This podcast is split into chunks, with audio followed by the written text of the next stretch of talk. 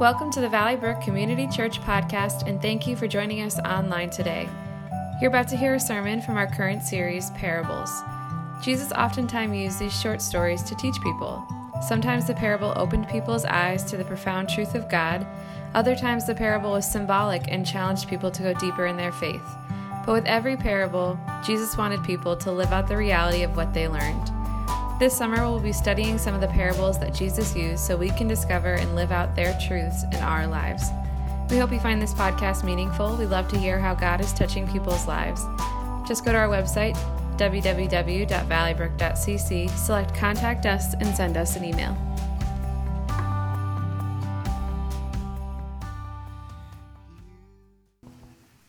Good morning, everybody. It's good to see you here. We're going to release the kids ages four through grade five to go down to their class uh, right now. So if you you have kids that you would like to do that, you can send them down to our children's ministry area. We're in this middle of the series on the parables of Jesus, so we're, we're glad that you're here because Jesus taught in these stories and, and he took simple things about life and he would bring them and teach us deep truths about God. And so, as we look at this parable today, would you just bow your heads for a prayer? Father, we thank you that you love us, that uh, there's nothing that you will not do to tell us that you love us and to bring us to you. So, Lord, I pray that you would speak to us the depths of our hearts today, that we would hear from you, and that we would sense your power and your might. In Jesus' name. Amen. How many of you have ever lost something valuable? Yeah. you know, maybe it's your car keys or a credit card or a piece of jewelry. And, uh, you know, w- when you lose something like that, you know, you probably do one of two things. You, you mentally retrace all your steps, trying to think, where did I use it last? Where did I see it last? Or maybe even physically go through the motions of, of walking through or going to every place that you found it. And, you know, my experience is, is the longer you have to search, the longer you go without that thing that's so valuable to you, so meaning to you, that when you finally find it, you're so excited you have to tell somebody. You, you, you, call a friend or you, you tell somebody in your family, and you're just excited because you, you finally found it. It's, it's something that it's all universal to us. Jesus one time overheard some of the religious leaders um, muttering about how he liked to hang out with sinful people. And uh, as he listened to them, he even heard them talk about how, you know, Jesus welcomed those people into his life and into relationship with him. And in response, Jesus told a parable, a story about things that are lost. So there's the first thing that I want you to understand about what we're going to look at, and it's this that, that God is looking for his lost children. God is looking for his lost children. Now, eh, Jesus tells, actually, in this parable, there's actually three different stories. And, and the first story is about a lost sheep, and the second story is about a lost coin. And I'm going to read a couple of verses from each of those little individual stories. And the first one, he starts off this way, and, and he says, Suppose one of you has a hundred sheep and loses one of them. Don't you leave the 99 in the open country and go after the lost sheep until you find it? And then he says, this. Or suppose a woman has 10 silver coins and loses one. Doesn't she light a lamp, sweep the house, and search carefully until she finds it? You see, Jesus knew that people would identify with these stories about lost things. And he told one about a shepherd, so he knew that the men would understand the role of a shepherd and the value of a lost sheep. You, know, uh, a sheep one sheep was very valuable to a shepherd because it would mean lost income if, uh, uh, if a predator got it and killed it from the wool or even from the meat or from the ability to, to birth more uh, babies. And so it was something critical. And, and it's um, you know, just amazing when you read that story. It, it says that uh, doesn't the shepherd leave the 99 in the open country? That's, that's amazing to go and find the lost one, but that's how valuable it is. And then you know, the women clearly uh, got the idea here, you know, when they understood this idea that, you know, what, suppose a woman has 10 coins and she loses one, uh, won't she basically turn the house upside down to find that last coin? You know, think this through. To get inside the, the hearer's mind in first century Israel, you, you need to understand that this was a very uh, impoverished society. The, the overwhelming uh, majority of the people just were able to make it uh, day to day. And so if you had 10 silver coins, uh, that was significant. And if you lost one, that would be one tenth of what you had to, to maintain uh, your life for the following week. And, and so that was a huge loss, and it would make people experience panic and fear because of what they were losing. In either of those stories, you know, the reality is this when, when we lose things that are value, valuable to us, uh, we're filled with concern in our hearts. And honestly, our, our minds can be consumed by finding what we've lost. Jesus is drawing a parallel in these stories that God is the same way. When God loses something, God also does an all out search, but God isn't looking for uh, lost things, God's looking for lost people. For God, when people that He knit together in their mother's wombs don't believe in Him, then they're lost to Him, and He wants to find them. You know, Jesus used the word lost to describe people who were not following in him. And to God the Father, that state of being spiritually lost was a big deal to him. God wants us all to know him through faith in Jesus. And he wants everyone to be found so that none may be lost and eternally separated from him. So God is looking for his lost children. But this is what we also need to know about God God rejoices when his lost children are found. You know, in those first two stories of this parable, Jesus talks about the things that are lost, and he talks about what happens when they're found. When the shepherd finds his lost sheep, what does he do? Well, Jesus says, when he finds it, he joyfully puts it on his shoulders and he goes home, and then he calls his friends and neighbors together and says, Rejoice with me, I have found my lost sheep. And then Jesus gives us God's perspective. He says, I tell you that in the same way, there will be more rejoicing in heaven over one sinner who repents than one than over 99 righteous persons who do not need to repent. Going to the next story, Jesus says, uh, When this woman finds her lost coin, she calls her friends and her neighbors together and says, Rejoice with me, I've found my lost coin. And then he goes again and he gives us God's perspective. And he says, In the same way, I tell you, there is more rejoicing in the presence of the angels of God over one sinner who repents. The shepherd and the woman are both happy, so they rejoice.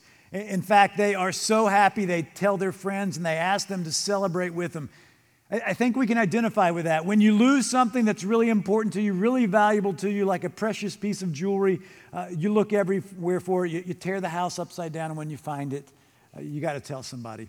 Uh, you know, it happened to me this week. It wasn't a piece of jewelry, it wasn't a credit card, but it was an email. Somebody sent me an email, somebody was in need. I opened it on my phone. I didn't finish uh, dealing with it on my phone. I closed it up, and then when I uh, went back, it was nowhere to be found.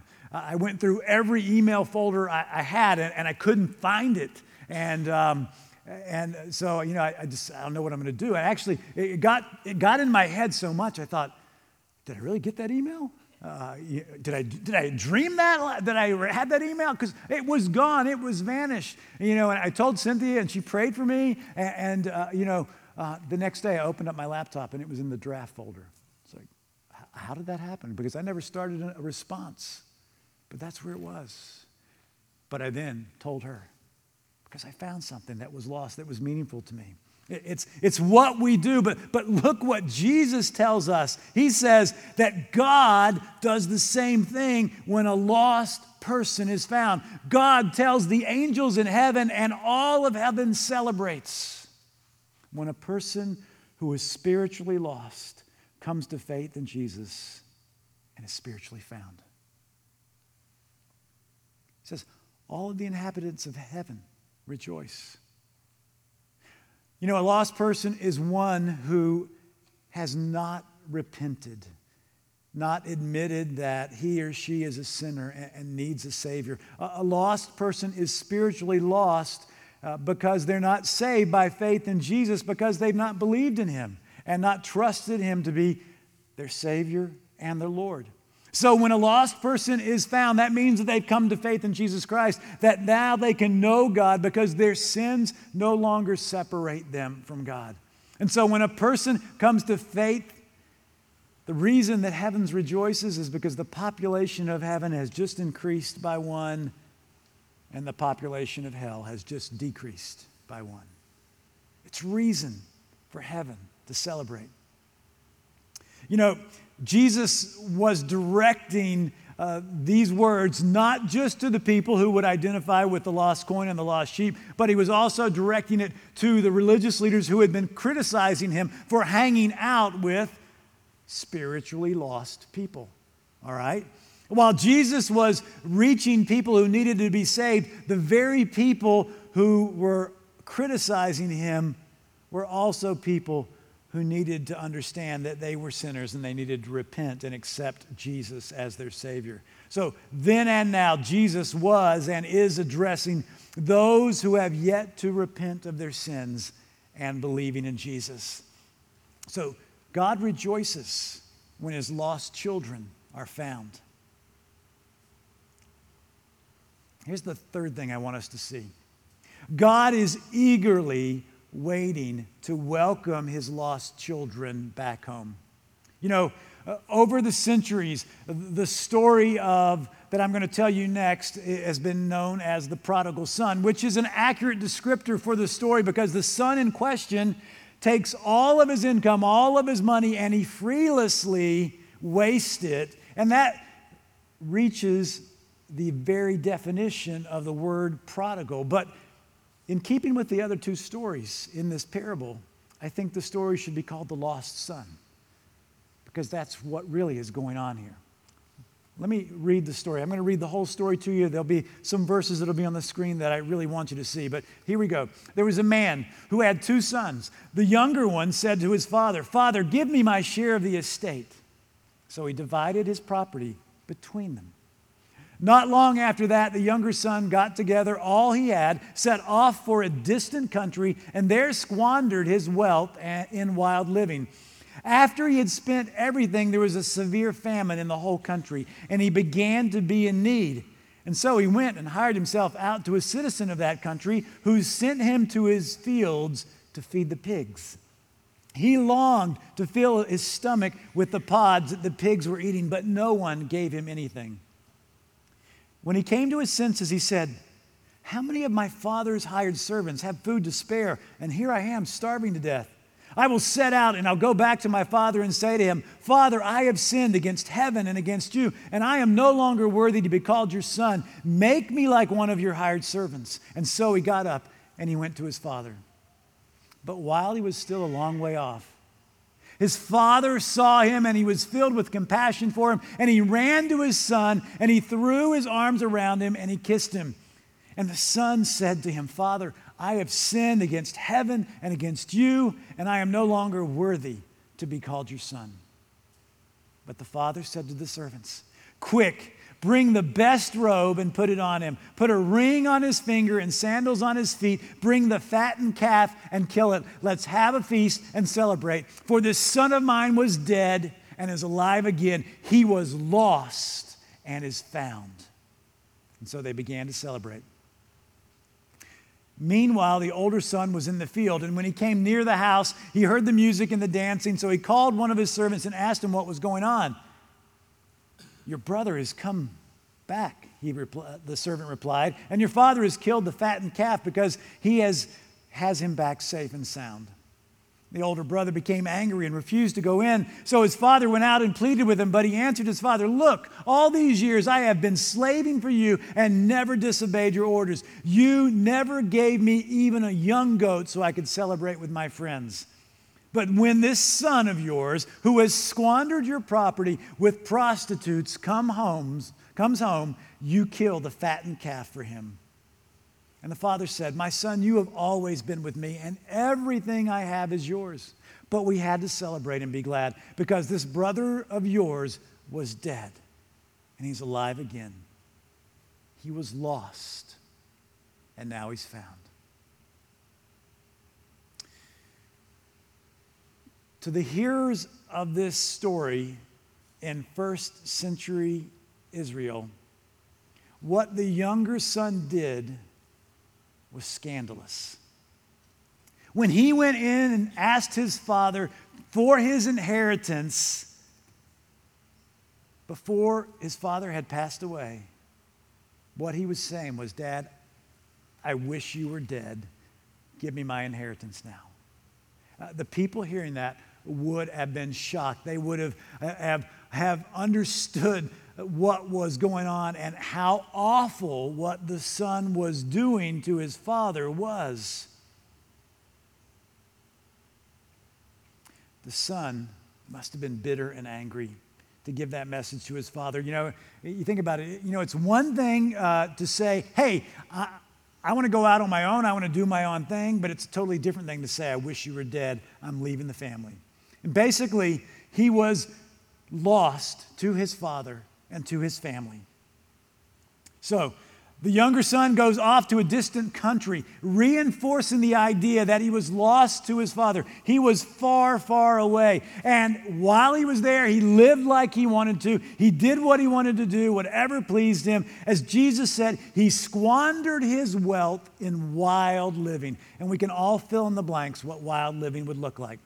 But eventually, he runs out of money and he finds himself not even able to feed himself. And so he goes out and he gets a job, a job feeding pigs. Now, again, this is a shocking uh, reality. This message is being told to a Jewish audience. And so the immediately what they discover is that this young man is not in Israel anymore because there's a pig farmer and people in Israel don't keep pigs because in Judaism there are clean food and there is uh, unclean food. You don't have anything to do with unclean food. You don't touch it. You don't raise that kind of animal, and definitely you don't eat it. And so the very fact that he's at a pig farmer's farm is scandalous. And then the very fact that he's even willing to eat what the pigs are eating makes it even more shocking to the people. Then Jesus tells us that this younger son comes to his senses because he realizes, wow, you know, back on the farm, dad's hired staff, his, his hired servants, have food enough to eat and then some. He, he takes care of them. You know, I should just go back and ask to be hired on because there's no way dad's going to let me come back into the family. And so that's what he does. He, he, decides to go back and he decides to apologize, to repent of his behavior to God and to his dad, and to ask for a job. Now, remember, this is a shocking story. So far, we've heard of two shocks, but as Jesus is, is telling this story, the next thing that happens is shocking because we learn that the father has been waiting for the day that his son would be coming home. That every day he scans the horizon looking to see if his son who is lost might return. And so this day he's scanning the horizon so he sees him when he's a long way off. And it says that the dad runs after his son to meet him and hug him and kiss him. That doesn't sound too scandalous to you and I but again was to a first century Jewish hearing because, you know, in those days, men and women wore long tunics, all right? You can't really run in a tunic. Uh, so to run well, you would have to hike it up, and to do that would be very rude and improper. But this dad didn't care. He didn't care if it looked rude and improper because his son, who was lost, is now found. And all he wants to do is lavish him with his love. And then what he does next, again, is incredulous. Because remember, basically, what he said to his dad when he asked for inheritance was, I wish you were dead. But he welcomes him in. He puts the family robe on him, the best robe. He puts the family ring on his finger. He gives him sandals, which only uh, families that were well to do would have. And he says, We're going to kill the calf we've been waiting to use for a big party in the future. We're going to kill it now. Why? Because my son who was dead is alive, my son who was lost is found. That's how much God loves us. Remember what I told you? What Jesus said that there would be more rejoicing in heaven over one sinner who repents, that the rejoicing would be in the presence of the angels over the sinner who repents and comes home. But that's not the end of the parable. When the older brother found out what was going on, he was angry. He refused to have anything to do with welcoming his younger brother back into his family. He was angry because he said, Listen, Dad, I've been slaving. That's the words he used. I've been slaving for you all these years. But the grace giving father says this to his angry older son Everything I have is yours. But we had to celebrate because your brother, my son, was lost, but now he's found. Three stories about things that are lost. What's the purpose of this parable that Jesus tells us? This purpose is for us to see the heart of God, that, that He wants people who are far off to come back to Him. He wants people who are spiritually lost people who don't admit that they are sinners to come home. He wants people who need to say to God, I believe in your Son, Jesus Christ. I believe that He died for my sins. I repent of my sinfulness. I ask for forgiveness, and now I want to come home. I want to move from being spiritually lost to being spiritually found. I want to be a part of your family. Stories are powerful. They help us see something like this about how much God loves us, about what He's willing to do, whatever it takes to help all of us come to faith in Jesus Christ. Let me share with you a more modern story. It's my favorite story about lost things. Uh, if you remember back in the 1990s, those of you who are alive, the United States, along with, other, with 11 other NATO member nations, began to enforce uh, a no fly zone over Bosnia and Herzegovina in Central Europe. They were doing that because there was an armed conflict and people were killing each other. And if they would shut down the airways, at least they wouldn't be able to bomb one another.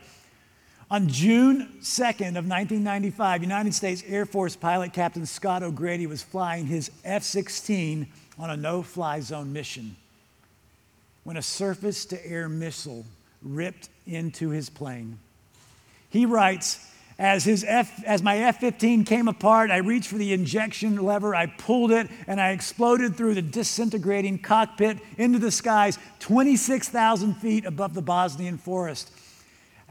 He says, after punching out of the plane, I opened my chute manually because I wanted it to open as quickly as I could and get down to the ground because it was an afternoon where visibility was very good below. And as my parachute was taking me down to the earth, I could see everybody on the ground could see me, and I was falling into enemy territory. The trajectory of his chute took him over a main highway, and as he fell, crowds of Serbian soldiers and civilians watched his progress. He recalled as he was floating down, thinking, they were just sitting there waiting for me to hit the ground. He said, I landed in a grassy clearing and I wasted no time getting rid of my parachute. And I dashed into a small clump of bushes and I hid my face in the dirt and I covered my ears with my green gloves so no one could see any bare skin and I couldn't be seen. Soldiers were there within four minutes, but they couldn't find him. In fact, for six days, O'Grady hid himself in the Bosnian forest using his survival kit to soak up water so he could have something to drink, eating ants and whatever wild berries he could find. All while this was going on, the United States military was planning an all out search and rescue. Satellites and planes were being put into place, and they were searching constantly for O'Grady. They didn't know if he was dead or alive. They didn't know if he had gone down with the plane or ejected because the other plane that he was flying with had not seen his chute come open. They began to look for his radio beacon that he would use as rescue beacon, but, but O'Grady used it very sparingly because he realized it was an open line and he knew that the enemy could find him just as well as the American forces.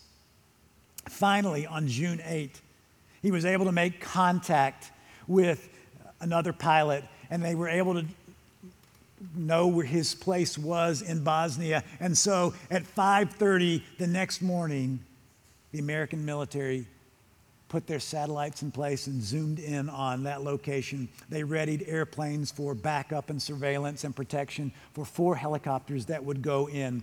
They sent those helicopters in early in the morning, flying under the cover of the morning fog. They went and landed where O'Grady had sent his signal, and he came out of the woods and popped a flare, so they saw where he was. The soldiers popped out of the helicopters and they formed a perimeter of safety around them and they brought O'Grady into that helicopter. That all out search and rescue saved his life, and no one was lost. It was a powerful story of a search and rescue. And it's amazing when you think of what was done to rescue one soldier. I read in Time magazine the cost of that all out search and rescue mission was astronomical. Two LaCrosse satellites were put into position, each one costing $1 billion each. Two Sea Stallion helicopters worth $26 million were used. Two Cobra helicopters worth $12 million each were used. Four Sea Harrier jets worth $24 million each were used. Several F 18 fighter bombers worth $30 million each were used. F 16 jets, F 15 jets, EF 11 jets, all totaling worth $60 million were used. Several AWACS planes worth $250 million each were used. All in all, 40 aircraft and over 200 men and women were deployed just that morning to do whatever it took to bring Scott O'Grady home. If you're doing the math, that's over $6 billion to save one person. One person. But that pales in comparison to what God has done in his all out search and rescue mission to bring his lost sons and daughters home. God sent his only son, Jesus Christ, from heaven to earth to give up the glory of heaven, to become a human being and live like one of us. And on this earth, he wasn't worshiped and honored, he was beaten and accused and crucified. And Jesus gave up everything to rescue us. He gave up everything to rescue us from sin and death. And in his all powerful nature, though, Jesus didn't stay dead after he was crucified on the cross for us. God raised him from the dead, and he calls those who have been found in Christ to be part of his plan to help more lost people be rescued and saved by faith in Jesus Christ. Folks, we have a God who loves us so much that he went on an all out search and rescue mission for us. It cost him everything. He sent his son, Jesus, into the world that whoever believes in him will not perish, but have eternal life. Scripture tells us that God would leave the 99 who are found to rescue the one who is lost. He'll do whatever it takes, turning the house upside down to find the one who is lost. He is on the lookout, scanning the horizon, hoping that the one who is lost will return back home. Now, if you're the one that is lost, I want you to know that you can come home to Jesus today through faith in Him.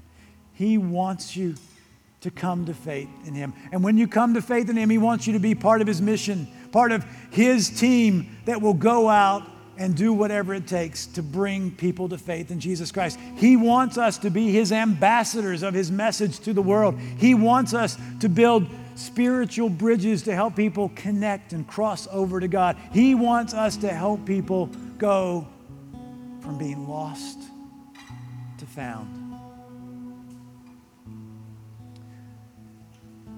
If you're not a follower of Jesus Christ, I'm going to give you a little vision on, uh, onto the inside mission of us as a church. Uh, our vision is to do whatever we can to reach people for Jesus Christ, to help people who don't know Him to come to faith with Him, to help people that are spiritually lost to be found in Christ. And we ask everybody to be a part of that team. You see, it's not just something I do, it's not just something our staff does, it's not just something our leaders do. It's something that every follower of Jesus Christ is supposed to be on that search and rescue team, not just in this church, but in every church, because God wants us to do whatever it takes to find lost people, just like He did whatever it takes to find you. So we ask people in this church to pray for lost people to come to faith. We ask them to invite them into their homes and into their lives and to love them like God loves them. And, and when God provides the right timing, to share with those folks how much Jesus means to them so that they can know about Jesus and come to faith in Him. And unashamedly, we ask you to invite people to, to come to events with you, to join you on Sunday morning for worship, uh, to uh, bring your kids or your grandkids or their friends to Bible camp or to sports camp or, or to our midweek programs for students and youth, to invite men to join us for the men's event and women for the women's events, and invite people to join us in life groups. Why? So that they can understand how much God loves them and they can understand what it means to come to faith in Jesus Christ and move from being spiritually lost to being spiritually found. Folks, don't let this fact escape you, okay? Studies by sociologists who study Christianity say the overwhelming majority of people who come to faith in Jesus Christ do not come from a program, do not come from a song, do not come even from a sermon. They come because somebody cared enough to invite them to a place where they could hear about Jesus. They come because somebody cared enough to invite them one on one and share with them about what Jesus means to them. Those same sociologists will tell you that over 75% of the people who are saved, who moved from being spiritually lost to being spiritually found, came because somebody invited them to a place, to something where they heard the message of Jesus Christ and they came to faith. So God asks us, and we reiterate that ask Will you be a part of God's search and rescue team to share the good news of Jesus Christ with all people? Uh, you know, if you're not connecting with and hanging out with people who don't know Jesus, you need to look at that. We need to take that seriously. To, to, to borrow a line from the Blues Brothers, and, and they borrowed it from God's word, we're on a mission from God to help people move from being spiritually lost to being spiritually found. So if you're a follower of Jesus Christ, I unashamedly implore you, exhort you, ask you to be aware that you're part of God's plan to reach the world for Jesus. If you're not a follower of Jesus this morning, I'm going to give you the opportunity to pray a simple prayer, and I'm going to be completely transparent with you. There's nothing special about the words I pray but what is special is when you tell Jesus that you want to believe in him and follow him. And that's what it takes. So I'm going to close this message with a prayer. First, a prayer for those who want to tell Jesus they want to follow him. And second, I'm going to pray, uh, close with a prayer for all of us that we would realize that we're on God's team, his mission team, to reach the world for Jesus. So I'm going to invite everybody to close their eyes and bow their heads. So if you've never told Jesus that you believe in him and you want to tell him today, this is what I want you to do. Very simply, tell him this Jesus, I believe in you. Go ahead and tell him that. I believe that you died on the cross to pay for my sins. Go ahead and tell him that. Now, Jesus, I want to follow you the rest of my life. If you prayed that prayer for the first time, everybody's eyes still closed. If you prayed that prayer for the first time, just would you raise your hand? Raise your hand high so I can see it. Thank you. Thank you. Now, for all of us who have been found in faith in Jesus, Lord, I pray for each and every one of us that we will understand that just like you use somebody to help us move from being spiritually lost to being spiritually found, that each one of us has that calling on our lives to do. To be a witness for you, to invite people to a place where they can hear it, to invite them in their, into our lives where we can share about how much you mean to us, and to invite people to trust you as Lord and Savior. So, Lord, I pray that you would help us all be so conscious and aware and respond to that truth in our lives that we can be part of helping people go from being lost to being found. We pray this in Jesus' name. Amen.